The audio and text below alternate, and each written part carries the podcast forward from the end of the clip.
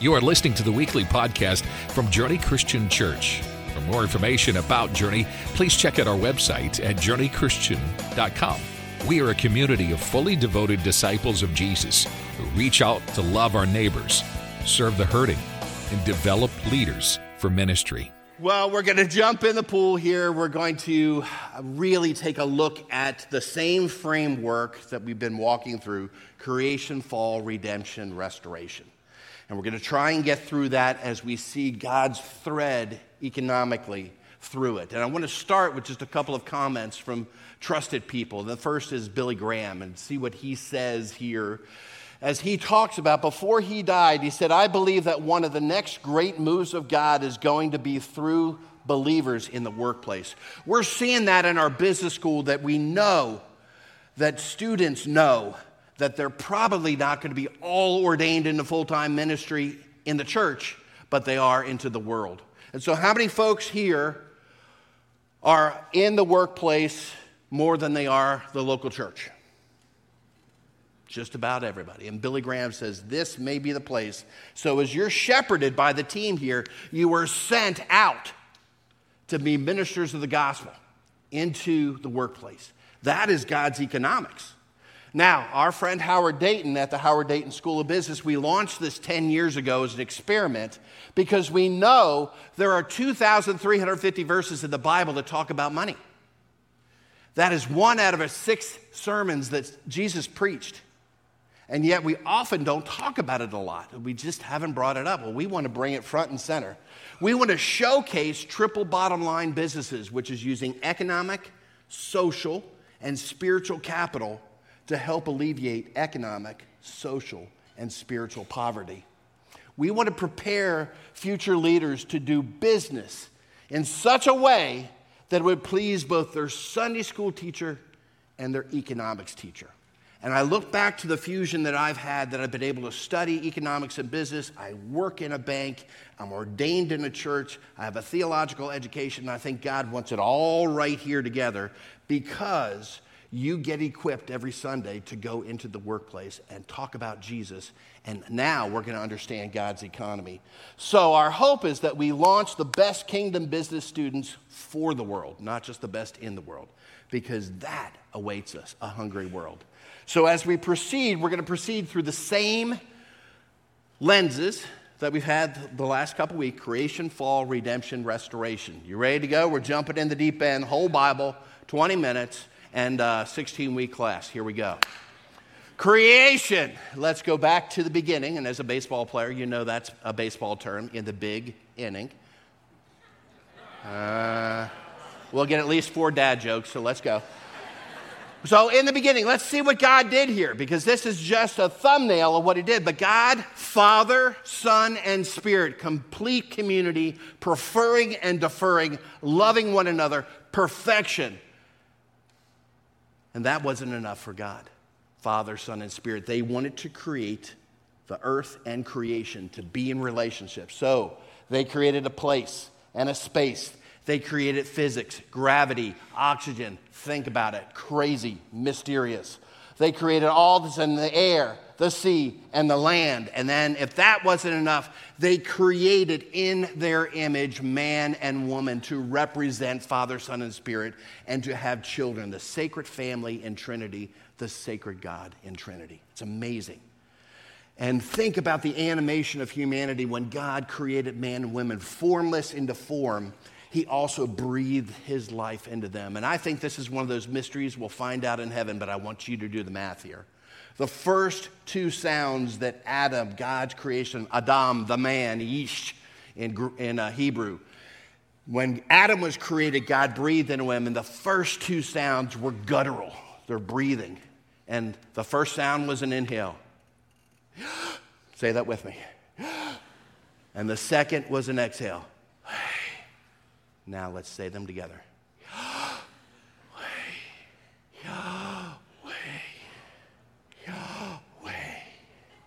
I believe that God so intimately created creation to know Him, say His name every breath, and be in relationship with Him, that the very first sounds uttered were His unmentionable name. That's how intimate God was in creating space, place, and people. Then we go on, God provided everything that Adam and Eve needed, everything they needed. And then, in this perfect relationship, God gave them purpose tend the lands, be fruitful, and multiply, and spend eternity with me. They were flourishing, it was perfect. That was the beginning. The beginning was an economic boom, everything was taken care of. Now let's move on to what exactly God said for humanity to do, because this is a, a term. And if you go back and don't be impressed, you can look it up. But this is the Greek word that God said tend the lands, work the farms. Oikonomia. Take care of my stuff. That's what God said for humanity. Now, oikonomia is a pretty clear, close translation to the word economics. That's the Greek version, oikonomia, US version, economics. So, economics in and of itself is a term that is sacred. Take care of the master's stuff. So, this Trinitarian invitation, this great relationship with God, Father, Son, and Spirit, to do what? It was a great relationship. It was a great cooperation in the garden and a great commission. God wants to do it with us. Let's move on. That was, that was the paradigm. That's what, how it was created. Then, not shortly after, if you look into the big story, there was brokenness, there was the fall. And let's see what that means in the fall. Because in the fall, what basically happened was humanity said, It's not about you, it's about me. I in the middle. And sin puts I in the middle if you can think about this, great theology, finding Nemo, the seagulls on the post. I think they created the scene for what happened to humanity and has been happening ever since in the brokenness of sin putting I in the middle. They said one word, and what was it? What was it? What? What? Now imagine a whole world. And for some of you, you have to go back like, I gotta watch Finding Nemo. Jesus is, Jesus is in Finding Nemo. Let's go. All these seagulls going, mine, mine, mine. Can you imagine what it would be if a whole world said, mine, mine, mine, mine, mine? Oh, it's not that hard, is it? Sin puts I in the middle. And because Adam and Eve had a choice, to say, me over God. I'm my own God. I know better than God. I'm going to do what God told me not to do because it's all about me. The result was work, which was worship, became toil. I in the middle. Consequences. I in the middle. I'm postmodern right here. I changed the word consequences because apparently we can do anything we want now in 2023. Spelled wrong, but it works for the sermon. There was punishment and then they perished. All the food that did not have an expiration date in Eden all of a sudden had an expiration date, including, including humanity. There was death. And the relationships that we had with each other and with God were split and divided because I in the middle. Can you imagine such a world? We live in it. So, as we proceed, let's talk more about what has happened here. The consequences are, and this is an economic statement here. The wages of sin, putting I in the middle before God, turning my back on God, is death, is brokenness, is a debt I can't pay. Now imagine this. What happens when we put ourselves in the middle? Well, I want to introduce you to who was the richest man in the world at one point in time. His name was J. Paul Getty. I don't know if you can see his picture there. A handsome feller, isn't he? Real happy guy. He looks like he's the richest guy in the world, doesn't he? God bless him. And they asked him a question Mr. Getty, how much is enough? You know what his response was? Just a little more. And you think about moving to the place where it's all mine, it's all about me. I want to gain and get whatever I can. It leads to greed, it leads to blame, it leads to brokenness, it leads to poverty. Can you imagine? I can. And so imagine this as well. Sin pays the wages of death. It's a debt we can't pay. Imagine a debt so big that no one could take care of it on their own. Imagine, oh, look at that. I start my class every year, and I'll start it tomorrow morning at 9 o'clock. Give, save, and spend personal finances God's way. And I'll say, I'm Dr. Dan. I'm a baby boomer. And I'm sorry. and I put up the national debt clock and I let it run all class long. And they're so fiery mad at the end there because they know it's a lot of decisions my generation made. And I said, Do you want to hear what God says about money and how you might correct this? And then they lean in, and we got a great 16 weeks ahead. So imagine this, but imagine this spiritually too. This is where we are and were because of putting I in the middle. Creation, fall. Let's move on to redemption. So now this is the third act in the play here, in this big play of life. And redemption is an economic turn. It's, it's taking nothing and turning it into something because of somebody else's involvement. So you redeem a coupon which is worth nothing into cents off on the dollar we are redeemed because I have nothing to offer God. I am bankrupt. But because of Jesus, I now am valuable, worthy, paid for, and restored to God. So let's think about this for just a moment because if we believe this, if we believe this, if we believe this, everything, everything changes. And so in my own journey, this was very important to me. But St. Anselm, another handsome feller. I love to go backwards in history because some folks have been thinking about this. This guy was thinking about this a thousand years ago. And it's an incredible economic explanation of the cross of Jesus Christ. So I'm going to read it, we're going to put it together, and it then becomes the real change that will bring us into living a restorative life. So Anselm said this Neither we nor God owes anything to the devil. He was the one that brought the confusion in, the distraction in. Our only debt is to God. That's the original relationship. Christ died in our place because there was no way we could pay for the debt ourselves. There is, it's a debt I can't pay. I am bankrupt. It's like our national debt. But Jesus paid it. The heavenly kingdom must be filled with men and women. And if this cannot happen, unless the satisfaction is made for sin. God wants us to be there. There is a price to be paid. Somebody's got to pay.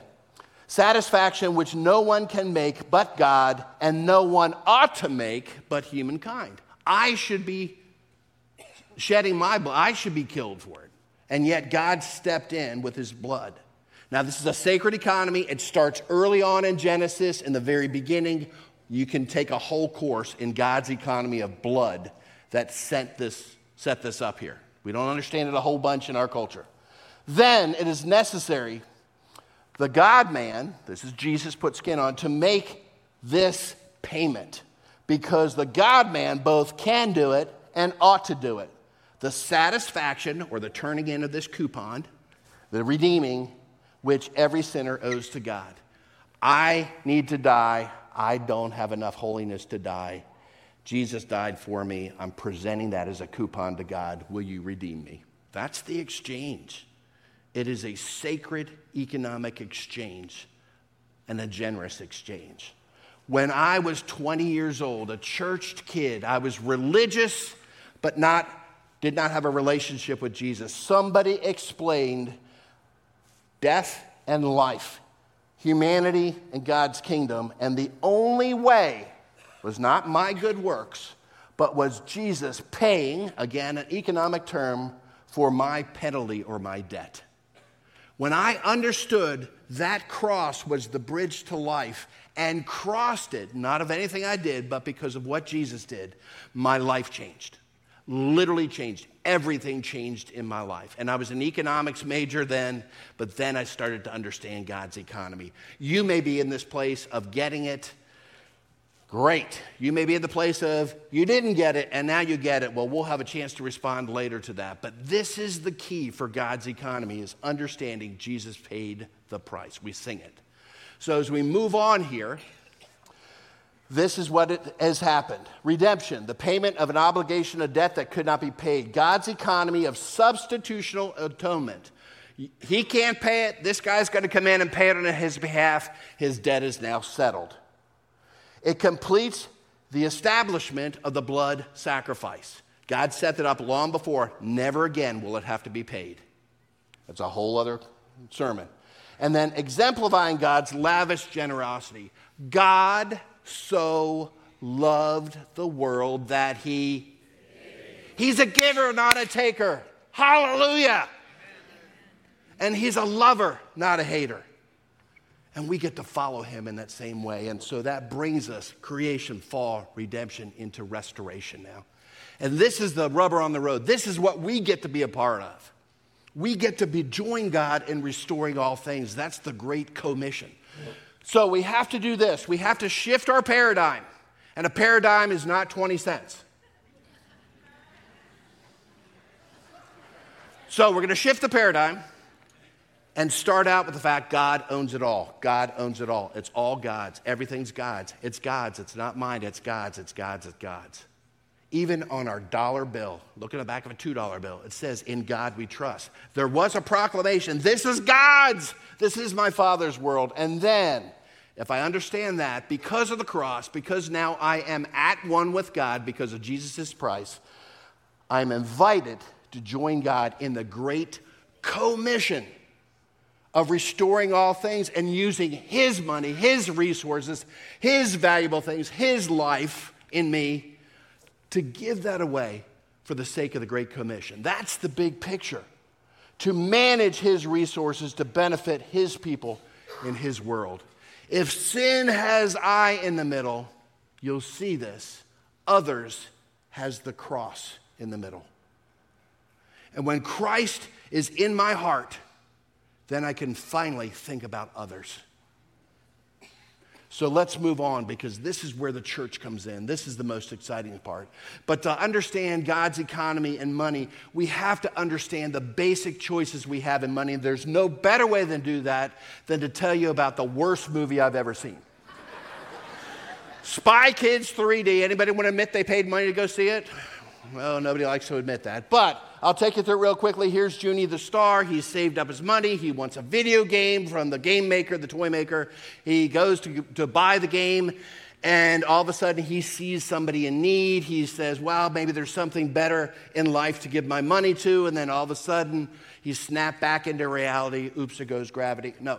Uh, the toy maker says, But wait, if you buy, you'll be famous, you'll be successful. So he goes back, he trips, he falls, he breaks the bank, and the money goes away. That's everything we need to know about God's money right there. Because there's only three things we can do with God's money we can save it, we can give it, or we can spend it. Now, the world is saying spend. Spend, spend, spend. Spend money you don't have to buy things you don't need to impress people that don't really care about.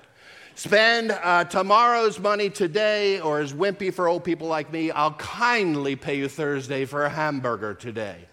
Buy, buy, buy. But that's not God's way. Let's look at what God's way of money is, and what it is is simply that's why we named the class Give, Save, and Spend. God invites us to give generously, then to save regularly, to be the church, by the way, not retired. I'm not supposed to get to 65, which is only four years away from me.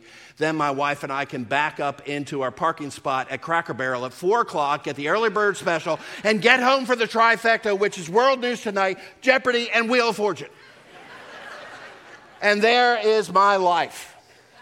That is not retirement. Retirement means, Dan, you don't have to work for a paycheck anymore. You get to use what you've saved up to be the church and join God for free and give yourself away just like I did.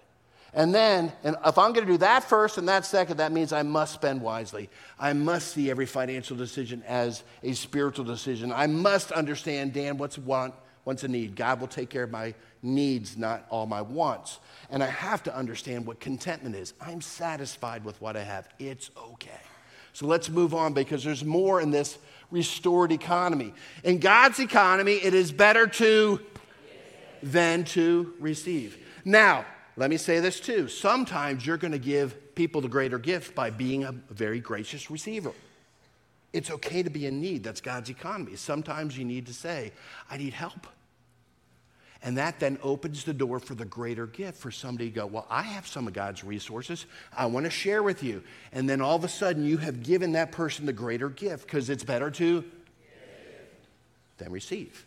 But we need receivers, okay? So catch that one. Now, God also says in Second Corinthians, he likes cheerful givers. He doesn't like grumpy givers. He doesn't like givers that are like this. He likes people to give hilariously, which is the better word for God loves a cheerful. I can't believe how much I'm giving away of God's stuff. Now, this is not prosperity gospel. It has nothing to do with me. I'm a conduit for God's resources to those in need. And He wants me to join Him in a cheerful and lavish way. It's a get to, folks. It's not a have to. I don't, I should never go in, and I, I'm a pastor. I tell people never feel like you should give because at that point you're full of should. And I don't want my church smelling like should. Give because you get to. We get to join God. He's got plenty of money. So I get to create opportunity and build wealth and to share both of them with other people. I get to be viewed view people appropriately. So, as a manager, I look at people not as liabilities that need to be managed. I look at the folks I serve with as great assets of God that need to be built up. It goes that far in generosity, how we view people. Let's see more about this restored economy that we find ourselves in as the church. Money is benign, but we're told this that money reveals my heart, and the love of money can get me to all kinds of bad mischief. Giving away money can get me in all kinds of good mischief. Uh, it's kind of therapeutic to just give away God's money sometimes. So, in our school of business, we want every form of capital to help alleviate every kind of poverty. That God has given us more than money, and He wants us to be generous with anything. Now, here's a big deal early church got to take care of widows and orphans. True religion is this take care of widows and orphans. The opportunity of the local church is to care for people financially and lovingly. And if it's better to than receive, then in the local church, we have an opportunity to be a part of God's work in the community and give. And in culture over the last hundred years, the local church has abdicated that opportunity to our government. This is not a political statement, it's just what's happening. And so I tell our congregation, I don't want our government to steal my blessing. It's better to give than receive. Let's go out and care for the people that need us to be the church. Let's move on to the next slide. So, I got to paint the picture for the final part here because God is so intricate that from Genesis to Exodus, He's got, I mean, Genesis to Revelation, He's got this whole thing figured out. So we work a life where we understand it's all God's, it's God's stuff. We manage God's stuff for His kingdom. And then we come across with this verse with Paul. It's better to give than receive. We understand that. Paul says this to Timothy at the end. He wants to be found faithful. He wants to have a life well lived. He's because he knows we're going to get this crown of righteousness. This is not work salvation. This is an award or a reward for a life well lived with God's resources. Are you tracking? So, Paul talks about this. This is what we get. But then what do we do? Do we show off our crowns to each other in, in heaven? I'm not even going to look in your crown. I'm going to be on my face before the holy, holy, holy. I'm going to be in front of Jesus who died for us and gave it all. And my crown has nothing to do about me. But we're told by John, and this is the most amazing revelation that he was in a prison, a white collar prison in an island called Patmos, and he had a moment, a sacred moment, where the heavens departed and the veneer was thin, kind of like the revival at Asbury. And he got to see heaven, and in heaven, all it was was worship.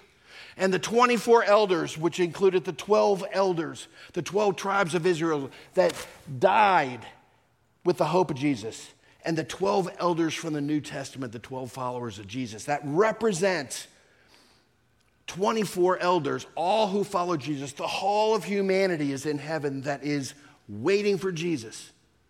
And what are they doing in heaven? They are casting their crowns in worship. They are giving their lives at that point to the one who is holy, holy, holy, the Lord of Lords and the host of hosts. That's the end. That's the opportunity. So I pray that we might see that today creation, fall, redemption, restoration.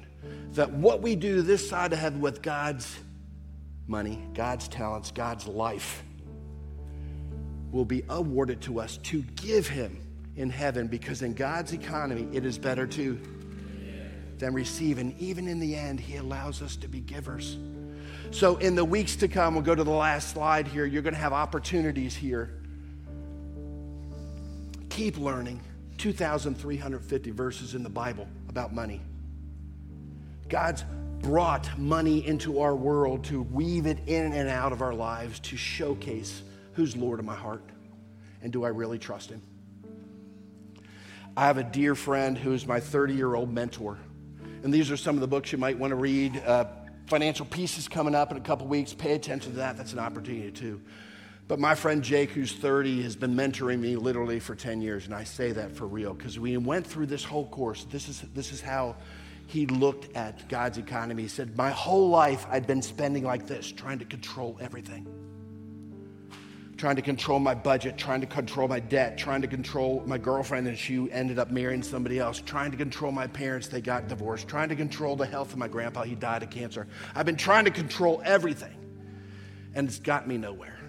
And when I finally understood, I had to let go that if I really trusted God and walked that bridge of faith, I had to let go. And he said, So I started every morning like this.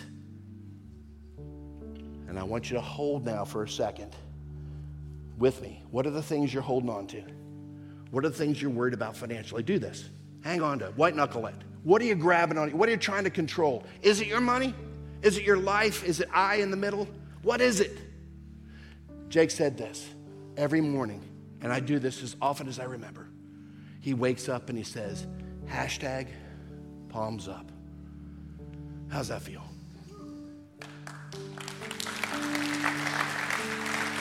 It's not my money, it's God's money for the sake of others. It's not the church's money, it's God's money for the sake of the kingdom. So we're going to pray. And as we pray, I want you to think, for some of you here, this may be the moment you understand hey, creation, fall, redemption, that was for me. I need to cross, stop putting I in the middle and put the cross in the middle. Maybe today is your day to be baptized. And when you get baptized, don't forget to baptize your wallet. That's his too. Some of you, it just may be a hashtag palms up moment and I want to give it away to God. It's not prosperity gospel, it is kingdom gospel. And so we're going to pray because I think this, I don't think. I know when I met your pastor this year, and I've heard the history of this church that you are anointed to be a light in the midst of darkness as a group of believers that follows Jesus hard, but also opens their hands wide. I believe that with all my heart. And I'm a pastor of a little church in Kentucky, but I'm keeping my eye on you. And when we get God's economics right, everything changes. This could and should be a seminal moment for this church to shift in how we value and view resources. They're all God's. And we get to share. What a great opportunity. Father, as you, Father, Son, and Spirit, in perfect community, even shared your community with us. And then when we went our own way and put I in the middle, you shared Jesus. You came down, put skin on, and died in our behalf, the exchange. But then, even more so, if we become redeemed, we get to be a part of being restorers with you, restoring all things this side of heaven for a new heaven and a new earth. Bless these dear saints as they consider your truth, your word in their lives within this congregation for this community as you have placed them here intentionally. Bless them all. In the name of the Father, and the Son, and the Holy Spirit. Amen. Thanks for listening to the weekly podcast from Journey Christian Church. If this message was a blessing to you, be sure to click the follow button and share it with your family and friends. For more information about Journey Christian Church, please go to journeychristian.com.